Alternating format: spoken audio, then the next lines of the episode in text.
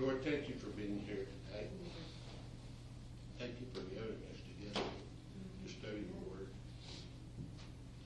Father, as we look into it tonight, we ask that through your book, you would just make it alive to us. Make it so realistic to us tonight, Father. That we go away from here completely changed of the way we came. Because we've been closer to you. We just ask these things, show us. Okay, can we have someone read the text of chapter 9? And if you want to do chapter 10, I won't be, because it's only three big verses. And I'm sure Rabbi Heim will help someone if, uh, especially the verses 9, I think, are going to get a little tricky.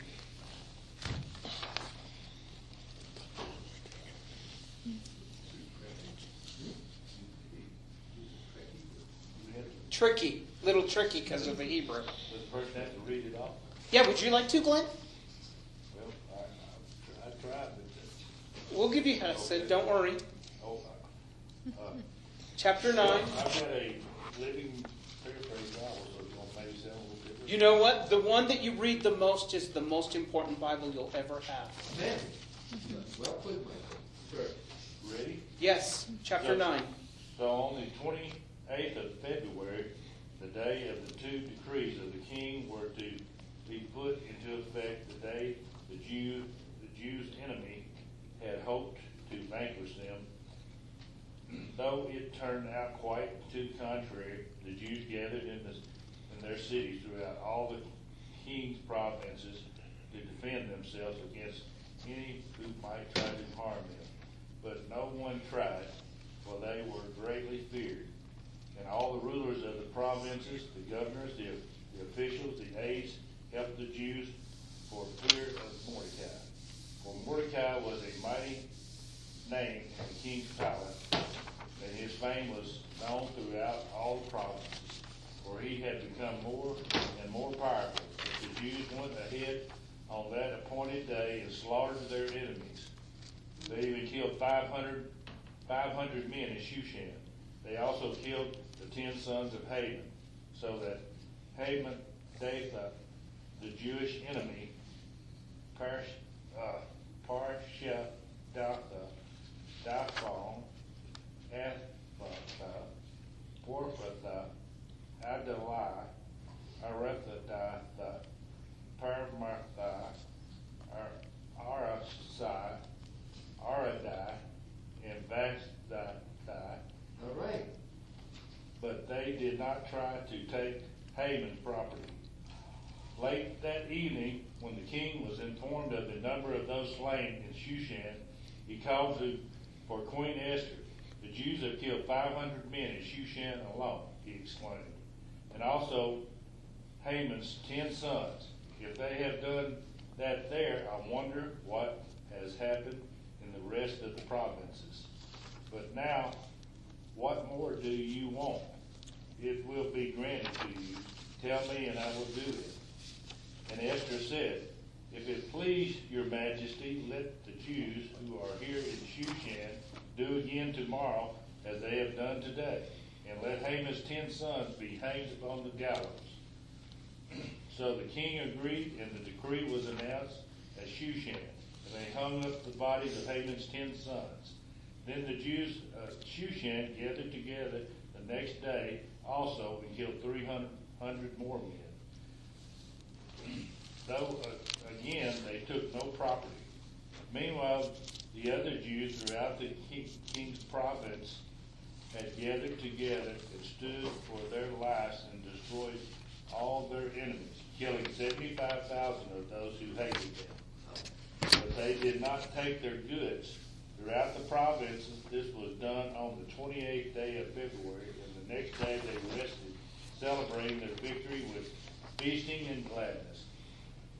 But the Jews at Shushan went on killing their enemies, and the second day also, and rested the next day, with feasting and gladness. And so it was that the Jews in the unwalled villages throughout Israel to this day have an, an annual celebration on the second day when they rejoice and send gifts to each other. Mordecai wrote a history of all these events and sent the letters to the Jews near and far throughout all the king's provinces, encountering them to declare an annual holiday on the day, on the last day of the month, to celebrate the feasting, gladness, and the giving of gifts, this historic day when the Jews were saved from their enemies, when their sorrows were, when their sorrow was turned to gladness and their mourning into happiness. So the Jews adopted Mordecai's suggestion and began this annual custom. As a reminder of the time when Haman, son of Hammedatha and Agagite, the enemy of all the Jews, had plotted to destroy them at the time determined by the throwing of the dice, and to remember them that, that when the matter came before the king, he issued a decree causing Haman's plot to boomerang, and he and his sons were hanged on the gallows. That is, that is why this celebration is called Purim, because the word for throwing dice in Persian is pu- pur. And all the Jews throughout the realm agreed to inaugurate this tradition and to pass it on to their descendants and to all who became Jews. They declared they would never fail to celebrate these two days at the appointed time each year. It would be an annual event for generations to gener- from, for generation to generation. Cel- celebrated by every family through, throughout the countryside and city of the empire, so that the memory of what had happened would never perish from the Jewish hearts. Meanwhile, Queen Esther, daughter of Abihail, adopted by Mordecai the Jew, was written a letter throwing her full support behind Mordecai's letter inaugurating his annual feast of Purim. In addition, letters were sent to all the Jews throughout the 127 seven kingdoms of Ahasuerus. The message of goodwill and encouragement to confirm these two days annually as the Feast of Purim, decreed by both Mordecai, the Jew, and by Queen Esther. Indeed, the Jews themselves had decided upon the tradition as a remembrance of the time of their national fa- fasting and prayer. So the commandment of Esther confirmed these dates, and it is, and it was recorded as law. Thank you, Glenn. I do want to correct one minor point. It is Purim, not, Purim. not Purim. Okay. It's really easy though. It looks like the word pure, and even my computer sometimes pronounces it that way, but it's Pur- Purim. Purim. Yes. Okay. So just to let you know. Um, so we'll always start with a little bit of review from last week. And last week we read through chapter 6, 7, and 8. And the first thing, um, does anybody remember what we talked about when it came to the sleep? Why was why does God seem to have this thing that he likes to trouble leaders with sleep? Get their attention. gets their attention. Yes, that's a big part of why that happens. Sometimes it, it's a it's a tough job being a leader, and the Lord sometimes knows we ha- are thinking about lots of things, and sometimes when we go to sleep, we can't stop thinking about those things, for whatever the case. And so it's important sometimes to to to give us a dream, or to make our sleep leave us, or to have troubling sleep. Sometimes. Um, you know, I don't know why the Lord does that, but it's definitely an opportunity of when we can seek the Lord, when we can read His Word, when we can find out what, what's going on. Why do you have me up, Lord? You know, sometimes it's an opportunity to really pray. Really pray and, and beseech the Lord. Maybe there's someone else at that time needing help. And so it's an important thing to ask the Lord, what do you, you've got me up, what do you want me to do? What do you want me to do, Lord? And so we see that the king remembers Mordecai and decides to honor him. Now, what kind of honor does the king bestow on Mordecai? Does anyone remember? Well, he Puts him, has him put on his horse and he puts robes on him. Yes. Very good.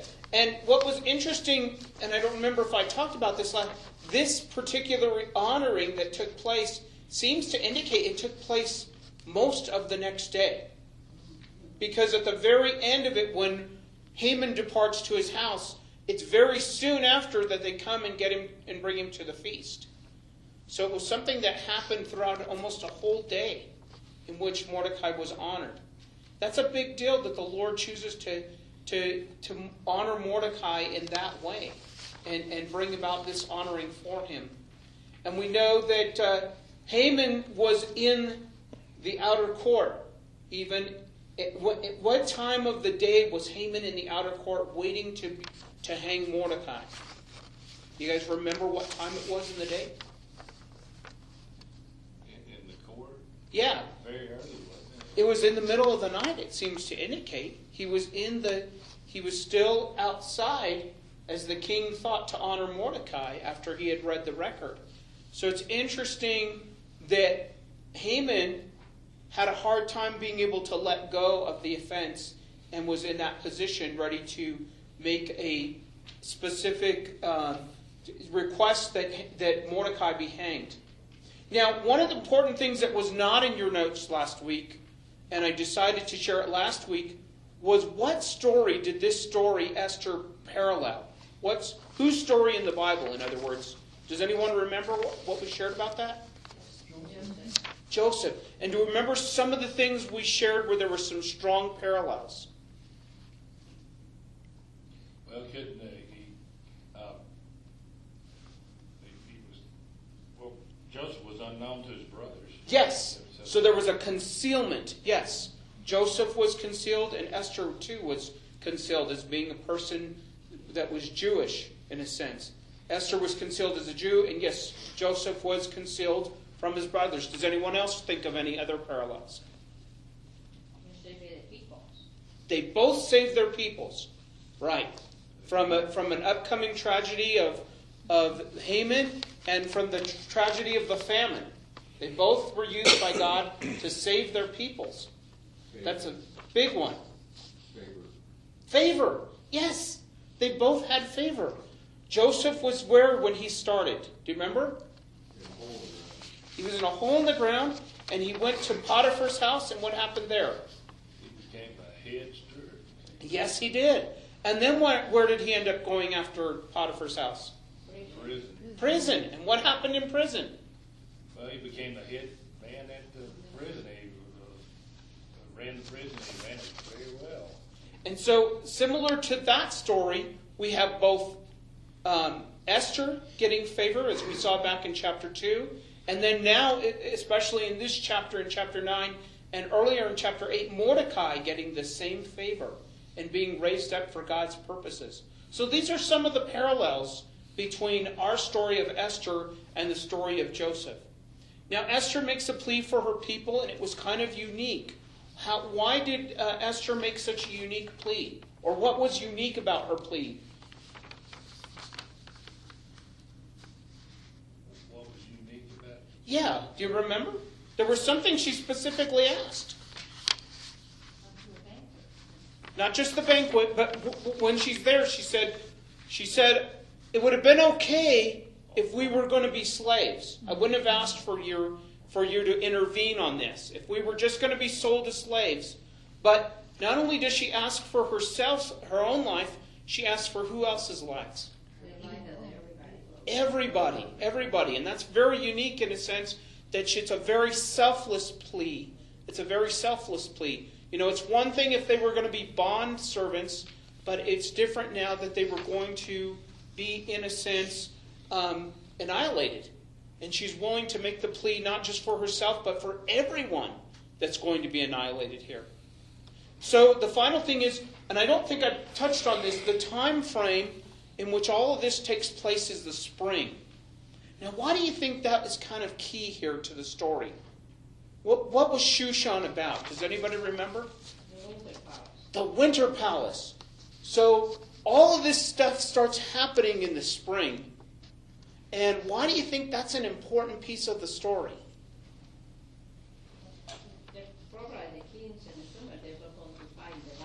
Yes, they're going to go back to war. They're going to go start fighting the battles again. Remember, we talked about how they had already lost once to Greece, and now they're getting ready to go out to battle a second time. And now that the springtime is changing, where's the king's focus probably? What do you think he's thinking about? He's thinking about the battle. He's not thinking in terms of what's maybe going on at the palace. And that's where we come to this point too, because at the beginning of this time frame, we see that the time jumps again. Jumps again. And it comes to it, it comes to the thir- 13th month. Now, be, I'm sorry, the 12th month. Before it had said the three month, the third month. And so you have a pretty close to nine months taking place. Taking place from the, from the events in chapter 8 to the events of chapter 9. Now, what do you think's happened during this time? What are some of the things that have happened in these nine months? Any idea? Well, remember the edict? So the edict went out from Haman on the first of the month. And I know your, your Bible said February, but the first month in, in this reckoning, which would have been Nisan, is when? No, not New Year's. Nissan? Nisan, yes. Nisan is the time of Pesach, roughly, okay? About two weeks later is Pesach. And so Nisan is close to um, what we would call the end of March and the beginning of April. Okay? And that's when the edict first goes out. And then in the third month, the month of Sivan, we have the second edict going out. And Sivan is about the time of May, end of May, early June sometimes, okay? That's when we have the next edict going out and things getting turned around. And then we come back to Adar at the beginning of this chapter. So the time frame really makes a lot of sense if you look at it. And as Glenn put it, February, the end of February, beginning of March is about is about where we look when Adar is happening. I'm sorry, Michael, would you, uh, for those of us who are a little slower, That's fine. would you mind going through the time frame again?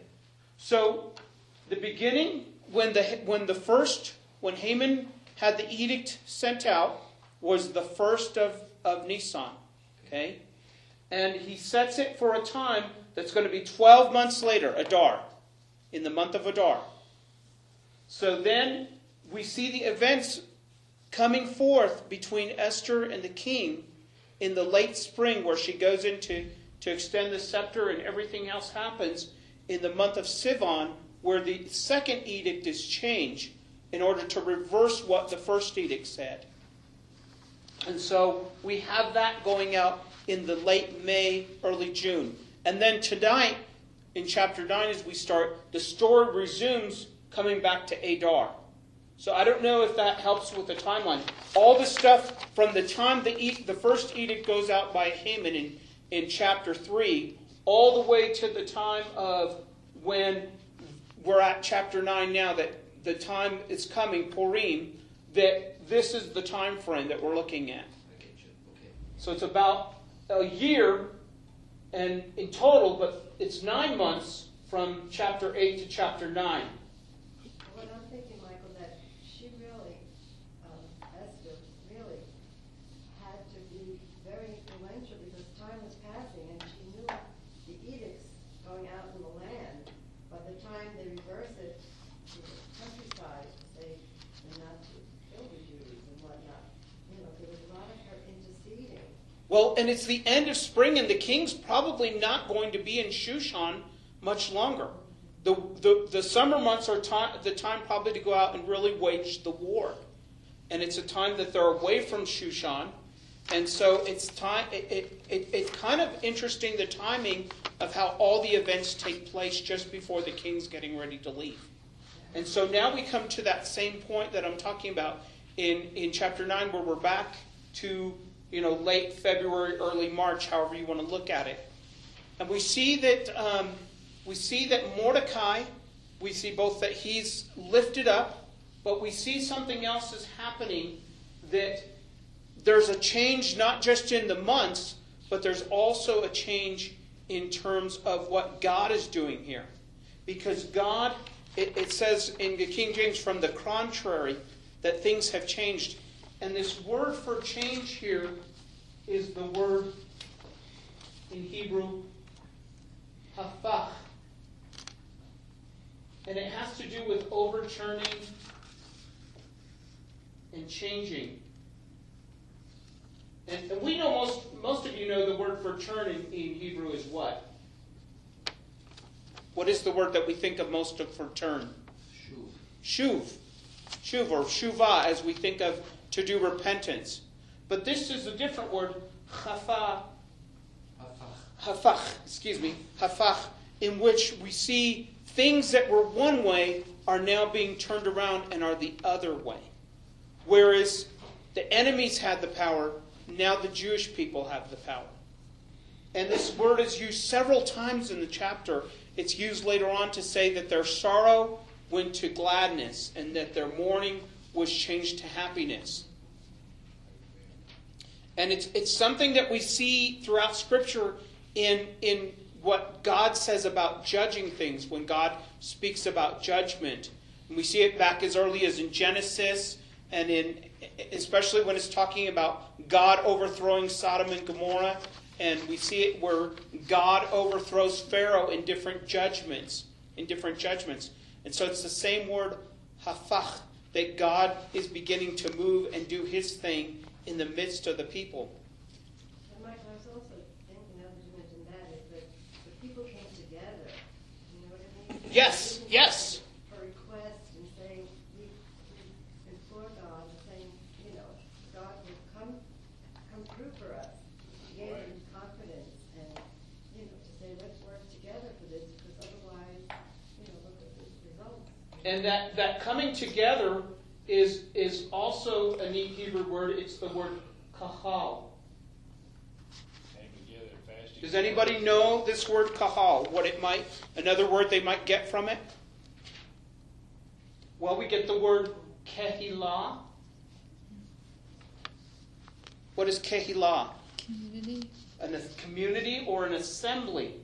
And it's assembly of coming to worship the Lord. And it's word where they say they all came together, not just in Shushan, but also they came together in the provinces together. That God used this to assemble people. People understood what that was to come together, whether it was to come together in worship, come together in pray. It's the same word, kahal, in which God uses. When God says, My people are to come together for a holy convocation, it's that same word. And, and, and it was, uh, a way- Not quite. I'm sorry. Mikra Kodesh. Oh, that's right. I'm thinking the other word, mikra. Yes. I'm sorry. But it's still the idea that they all came together, they assembled as God was leading them from that point to, to come and stand up against their enemies. Now we have the battle getting ready to take place. And before the battle takes place, it says that Mordecai is lifted up and he becomes great. It says it three times in this verse that Mordecai, in verse 3, I believe it is, that Mordecai begins to become very great in the sight of people. Why do you think that was? Why do you think Mordecai started to become great? Because the king um, gave him more and more authority because he proved himself to be loyal. Well, it, some, some of it's that, but what, why do people become great in and of themselves in Scripture? Because they followed, they faithful to God. They were faithful to God, and what does God end up doing when we're faithful? He lifts them up. He lifts them up. He shows them favor, He gives them what's needed. And we see that that's true today when people are faithful and they establish in doing what they're supposed to do every week, when they do what's expected again and again, God begins to use them and raise them up. And Mordecai, it's three times in this it, that he became greater and greater. And it's really something that God always does. God always is the one who lifts people up. And then the battles start taking place. Now, there's two different areas where the battles take place, but the one that's really focused on are the battles in Shushan. Because this is a letter or a book that's being written in the capital of Shushan. And, and we have a big chunk here. What happens in Shushan? Five hundred men were killed in the first day. 500, okay. What happened the next day? Uh, three hundred more. 300 more. And also the ten sons of Haman were killed on that first day too.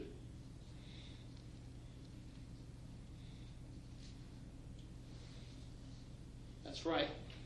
So, now, it's kind of interesting because it's not really clear which day they were killed on because Esther asked the king for them to die on the after the first day, after the first 500 were killed. But it, it's, you know, Scripture's different because, and this is part of the beauty of Scripture, is sometimes things are written not in the same order in which we see them. The ten names that you were dealing with, those are the ten sons of Haman, and they're listed earlier in the Scripture, but they're talked about being killed later in the Scripture. And it's just one of the beautiful things that Scripture does is sometimes it doesn't always say everything specifically in order, though, and, and it's sometimes a stretch for us because it's sometimes we want to look at Scripture and and understand well why is it talking about them all being killed off here, but then later on it's it's mentioned specifically. So it, it seems to indicate that possibly Esther asked for their death, but the recorder records it beforehand for some reason. And, and that's, you know, that, like I said, that's a stretch for us. That's a stretch for us. But one of the things that's mentioned is that the people cho- choose not to take any of the spoil. Took no property. And it's mentioned three times. Why do you think that is? It reminds us of the Battle of Jericho. Well, that, that's one reason. Why, why do you think that happened? What, what was the reason for Jericho? Jericho was considered uh, holy unto God. It was, it was set apart for destruction. It was the first to fall. It was the first one to fall. And the Lord said that this was to be, like we say, Kadosh Lecha, holy unto the Lord. First fruits. First fruits kind of thing. So that's, a, that's definitely a possibility. But who already had Haman's stuff? Mordecai. Mordecai was already in charge of that. And even though Mordecai's in charge of that, he, we know that that's one reason that it could take place. But what is what is the overall? I, I think part of the overall point here is that the Jews don't take anything because they look at themselves as still being strangers in a strange land. I think part of the reason they don't choose to take anything is they know what it was like to be captive and to lose everything they had. The, another thing, the, the people, the, the normal people, there's no there was no their call, they're not taking anything from them. And And Mo, and Haman, Mordecai, take the Haman, because Haman is the one who started the whole thing. and remember who gave it to Mordecai? The Well, the king gave it to Esther, and Esther gave it to Mordecai. And so, like Rabbi Ham was talking about on Shabbat, we see that Mordecai is under her authority still. And it's because she gives it to him. But part of the thing that's interesting when you look early, later on, the people are saying, We're glad just to have our lives. We're glad to have our lives. And I think that's what this is more about. They're just glad to be alive, and they don't look to, in a sense, put their foot on their enemy like that. You know, it's, it's, it's kind of, they may look at it in terms of it's the Lord's business how He wants to get this done for us. If He wants to give us everything, that's up to Him. But in this particular case, because in Egypt, what happened in Egypt? Didn't the Egyptians give them all the spoil? Yeah, gold and silver Yes. And God told them to. It was very clear. But this time the people choose not to. And I think it's because they're just happy to have their own life at this point. I think that's what we see in verse 16 that the people were happy to have their own life. And they don't look to, in a sense, push forward and get and get in the midst of God winning the battle. It's just a, a matter of we understand who we're under and how things work, kind of thing. You might have made a point whole event too, because it shows that their, uh, reason is not to to pilfer. Yes, yes. Now, why did, do you think Haman's sons get hanged? My mom reads that and she just really is like torn up about it. Why would God Put 'em on do dis- all that? Display, that's what happens to the, uh, the enemies of God, so to speak. I mean, it's an example for them to, s- so they could be seen. No, They would have the same ideology as their father, because, They would. you know, they would be under the, have been under the father's control for so many years, that they would have the same hatred, would be perpetuated. What's a reason from Scripture? Why did people do that in Scripture, though?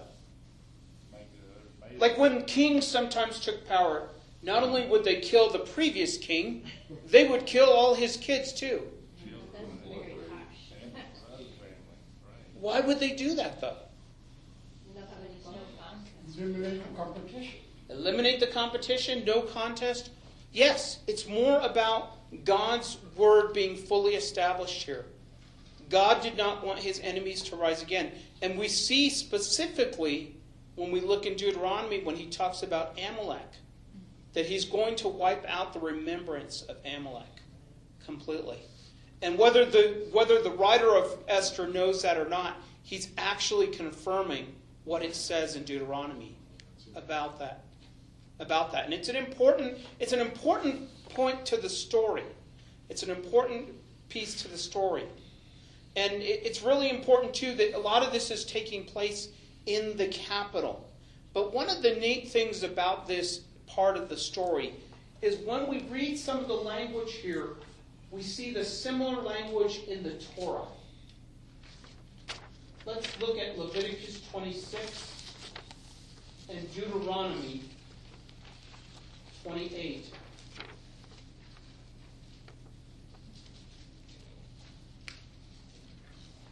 Sylvia, if you would read Leviticus and Art, if you would read Deuteronomy.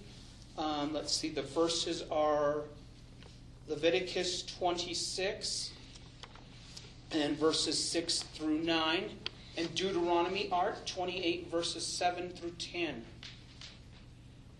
Okay, and I will give peace in the land, and ye shall lie down, and none shall make you afraid. And I will rid evil beasts out of the land, neither shall the sword go through your land. And ye shall chase your enemies, and they shall fall before you by the sword. And five of you will chase a hundred, and a hundred of you shall put ten thousand to flight. And your enemies shall fall before you by the sword. For I will have respect unto you, and make you fruitful, and multiply you, and establish my covenant with you. Okay? Now, Deuteronomy 8, 28 and verses 7 to 10. Adonai will cause your enemies attacking you to be defeated before you. They will advance on you one way and flee before you seven ways. Adonai will order a blessing to be with you in your barns and in everything you undertake. He will bless you in the land of Adonai, that God is giving you. So, part of the reason is God is on display here because God's the one that's being the deliverer of the enemies. And it's an important truth because God delivers from his enemies, whoever his enemies are. It's important that we sometimes look at that. For those of us that always spend a lot of time in the New Testament, a lot of the body of Messiah, what do we look at the enemies today being? What are the enemies we think of when we think of God's enemies? Spiritual. And what are those spiritual enemies? Powers and principalities. Powers and principalities. What else? Well, Thoughts? thought it can be, but specifically, one of the biggest enemies is death. And what is death's power? Death has power through sin. And these are two legitimate enemies of God. God wants to definitely bring down these two. We see that in 1 Corinthians 15, right? That God's going to put everything under the Messiah's feet. And who's the last one to be put down? Sin and death. Death and sin. They're, they're the two that God will take completely away. Michael, if, if there is a strong connection uh, between Haman and, uh, and Amalek, then you can see what the Torah said that uh, in Deuteronomy 25, when the Lord gives you rest from your enemies, um, you shall blot out the memory of Amalek from under the heaven. Exactly. Exactly. Because the bigger thing here is not the enemy. The Lord doesn't want us focusing on the enemies, okay?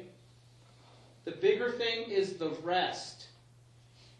The rest we get from the enemies. God has promised all of his people a rest from his enemies. It's such an important thing. And some people even equate the same rest as as as very spiritual, you know, when we think about Shabbat, because Shabbat's a time of rest, right? And and we even read that in Exodus God gave his people rest from the from the toil they had in Egypt, right?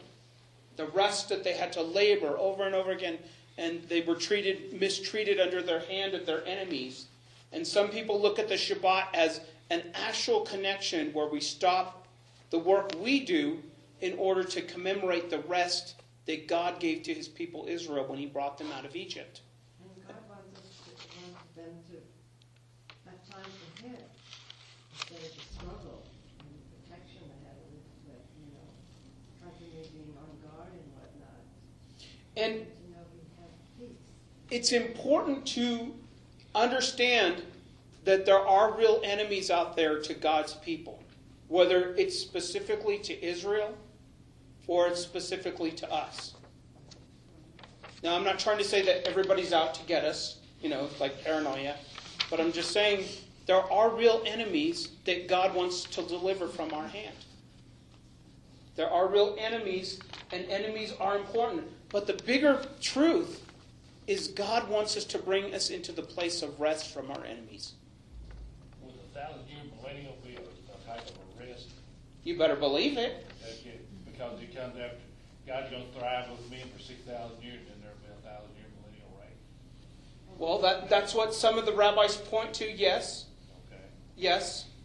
But the, but the bigger point is that how that rest comes and how God, because rest is something we can live in the here and now.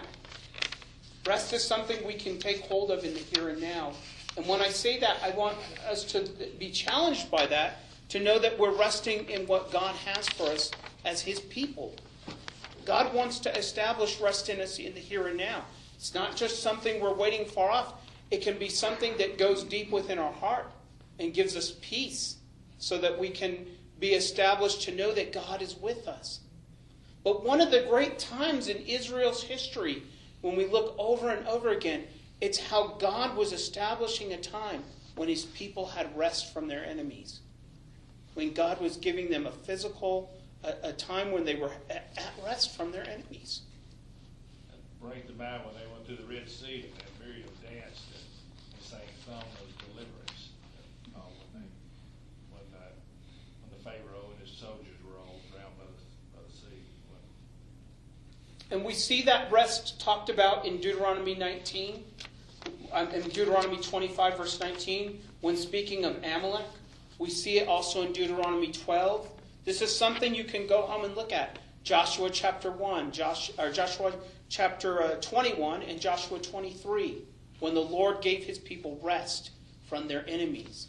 And then God established the covenant with David in 2 Samuel 7, when David had rest from his enemies. It's a great time when God wants to do things in our hearts. And just, it's something that He wants to do now, and it's something He wants to do even then in a future reality, is to get us to that place where we know that we have rest in Him. And does it also bring into the fact that to this day Purim is a, a celebration, a lifting up of, you know what I mean, uh, joyfulness. He wants to see joyfulness in us, perpetuated and, you know, he doesn't want us always to be struggling or sad or, you know, he wants us to rejoice in him in festivity, in remembrance. And, this is kind of the bridge that we go from the battles, the battles going from the battles in which the Lord's people have been engaged in to the celebrations. The celebrations can't happen until they have a certain amount of rest from their enemies. It's an important truth that God wants to establish people to have that rest and to know His rest. In, in Hanukkah, the type of celebration too? Yes, yes, very similar. What is the who are they getting rest from what enemy then? Uh, there was Greek, the Greeks. uh, Yes. Yes, the Greeks. And so part of the picture that we see besides the celebration is we see that there's a writing of letters. There's, there's a writing of letters over and over again. Why do we have to write letters? Why does this stuff need to be written down now? To make a declaration of what has come to pass and to keep a record, you know, as a reminder, something that just. So it wouldn't stands be, out. Vision. wouldn't be forgotten. Matter of record. Right. It's all of those things. So it wouldn't be forgotten, so that people would remember. It's all these type of things that you're talking about. Because God wanted this to not be just something that happened once. It would be something that needs to be happening again and again. And so that's one of the first things we see Mordecai doing with his authority is making a point of writing letters to all the people in all the provinces. Also, there was Scar. There was, that was the only way you can communicate. They don't have internet. They don't have internet. That's right. What happened when there was no remembrance?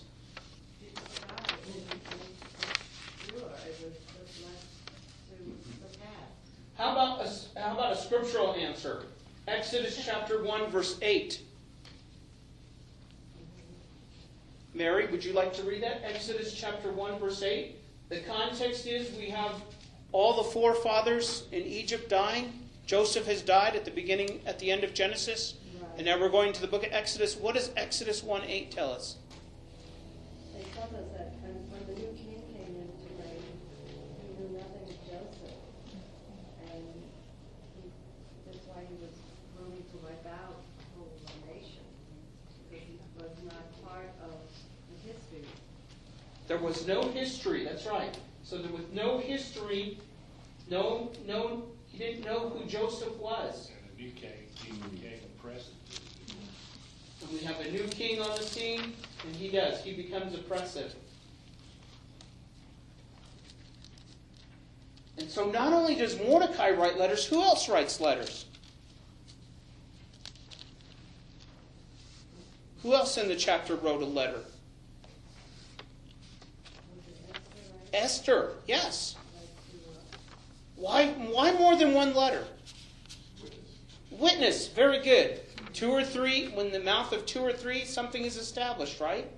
And not only do you have two people here, but you have two strong authorities.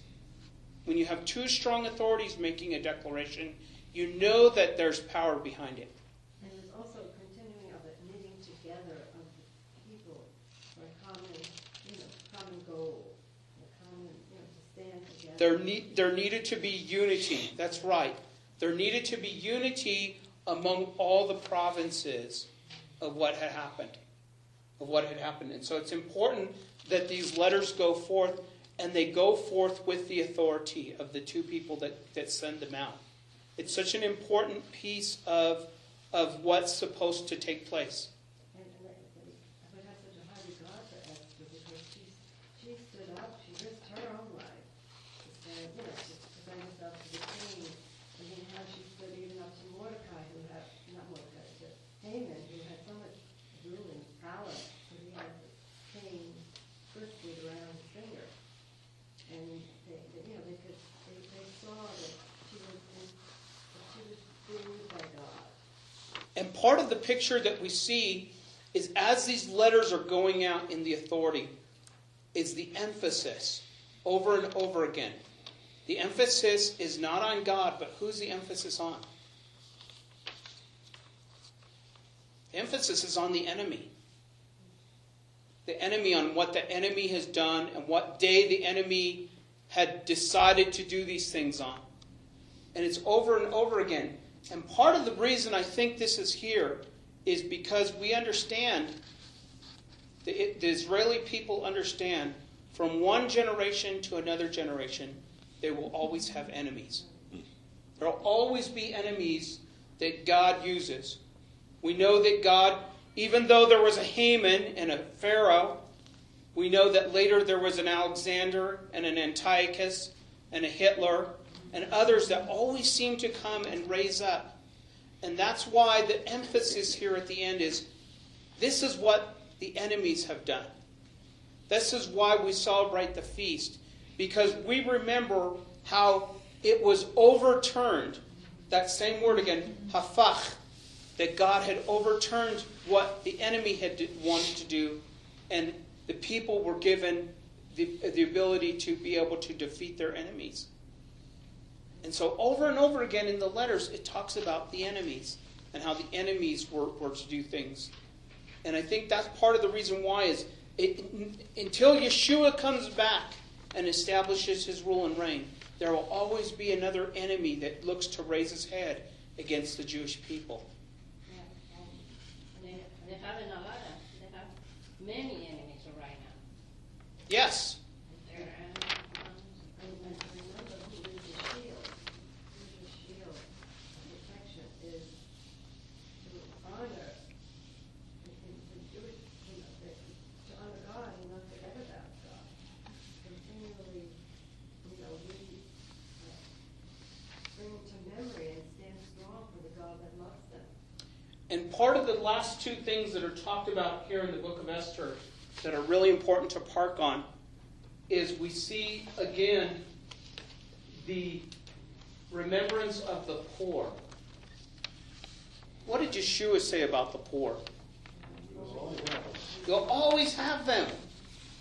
In fact, there's a scripture in the Torah, I didn't remember where it was, but if your brother, or, or it says, when your brother comes to you needing money, and the rabbis sometimes say it's not when, it's a matter of if. You know, or not if, if your brother comes to you wanting money. It's not the if, it's when your brother comes to you. Because there's always going to be people that have needs. Always going to have people have needs. And they made this time of saying, let's remember those that have needs. The Purim should be about those that were struggling and that had the needs. Right. It is beautiful. that's why you give in the basket. Yes. And, and there's a tradition of, of preparing baskets and sending those that have need, the care packages. And I, I don't know the exact Hebrew word for that, Chaim. Mishlach. Mishlach? Manot, Mishlach manot, yes. that they use to send packages for those hurting. And the other thing that's talked about in verse 31, specifically in Esther's letter, is this need for to remember that there was a time of mourning and fasting. Why is that such an important piece to remember? forgetting one's of self and, giving, you know, giving up something and, and focus on God, or focusing on where the help is gonna come from. It, it is designed to get our focus on where the help comes from. And it's, and it's re- remindful of what we see in the Torah. And if you could tur- turn to this passage, uh, Aaron, if you're up for reading, uh, it's Exodus 2 24 and 25. Mike, can I read something quickly? Uh, Here, here. Sure, go ahead. Happy is a generous man, the one who feeds the poor. And it's, uh, What's the address on that? Proverbs what? okay, that's, uh, uh, twenty, twenty-two, uh, nine. And then 22, here- nine. Here's another about helping the poor. In, uh, nineteen, it says, uh, when you help the poor, you are lending to the Lord, and he pays wonderful interest on your loan. That's being good at that. Thank you for those scriptures. That, those are great. Exodus, Exodus 2 24 and 25.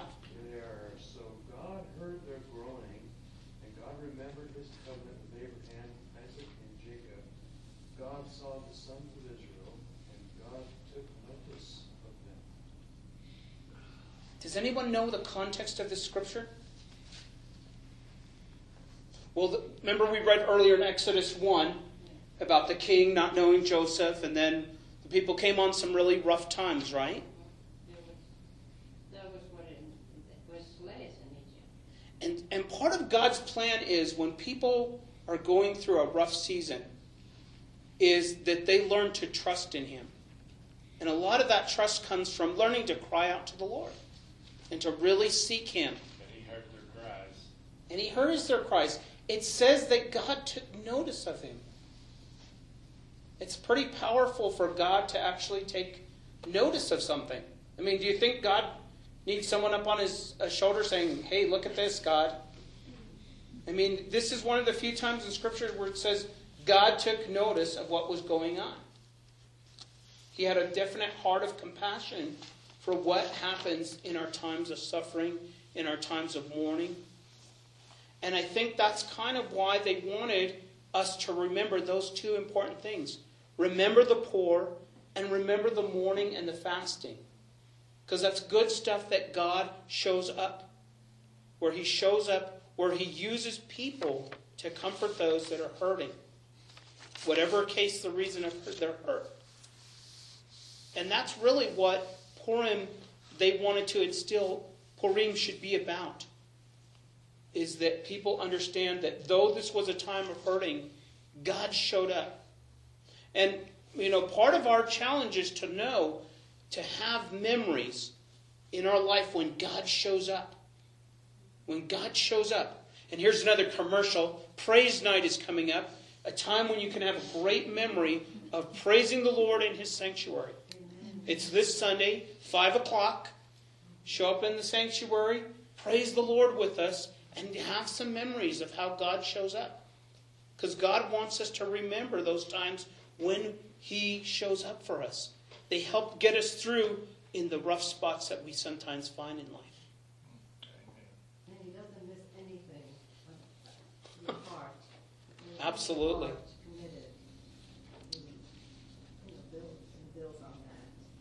Well, it has been a joy to teach this book.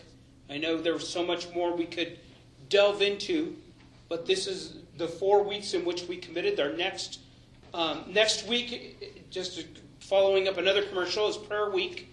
So you're welcome to be here next week, but there will be no Bible study. It'll be a time of intercession and prayer. And so please come if the Lord is leading you, so the Lord can speak to you. Not only do we show up to pray to the Lord to to give to the Lord, but also come to hear from Him. The Lord wants to speak to us when we're praying a lot as well, not just wanting to hear us. And then I believe, I think we're starting some a different teaching. Yeah, uh, if I may uh, put in another commercial, uh, we are planning to start another series on the backside of the week of prayer, and uh, we're we're planning to take several weeks to look at the great intercessory prayer throughout Scripture. Um, so, as on the other side of uh, the, the week of prayer, we'll give you a heads up. But uh, if you've read the Word of God long enough, I'm sure you're familiar with at least one or two or three or four great intercessory prayers. Amen. Anybody? Yeah. Yes. Yes? Okay, good. I was a little concerned there. Uh, there are a number of them, including Moses, all the way to Yeshua, and we want to take time to look at them, study them together, pick them apart, so that we can apply those and become more fully intercessors. And, and uh, all right, I'll, I'll get off a soapbox here real quick. Uh, one of the things that really used to bug me is when people would introduce themselves and they would say, I'm a prayer warrior. And I'm thinking to myself, okay, if you are, do you really need to advertise that? Oh, you don't. No. Number one. Number two, um, all of us are supposed to be prayer warriors, right? And so, even if you feel somewhat retarded in this area, as some of us do, then then you you don't you don't sit there, but you say, Lord, I want to learn to become an intercessor. Why? Because that means that you are wanting to learn more about what God wants and you're wanting to be in tune with what He wants, right? Okay, I'll be quiet. Michael, finish for us, please. Father, we thank you for this uh, study of the book of Esther. We pray, Lord, that as we come to Purim, that we'll be able to know your um, ability to cause us to rest from our enemies, Lord. We know that that's a reality that you want us to take hold of right now, Lord. Whatever those enemies might be, there's a rest for God's people to learn to engage in and to know. And so we pray that, that you would show your hand in that. We pray, Lord, for our celebration of Purim and the, the non saved people that might come, Lord, who need to hear your voice and to know the truly delivering power of Yeshua. We ask, Lord, that you would draw them to this time when we celebrate Purim, and we thank you for what you did in days of old and what you're doing right now. And we give you all the glory. Be with us, draw us back here Shabbat and Sunday, and we just give you all glory and honor. In Yeshua's name we pray. Amen.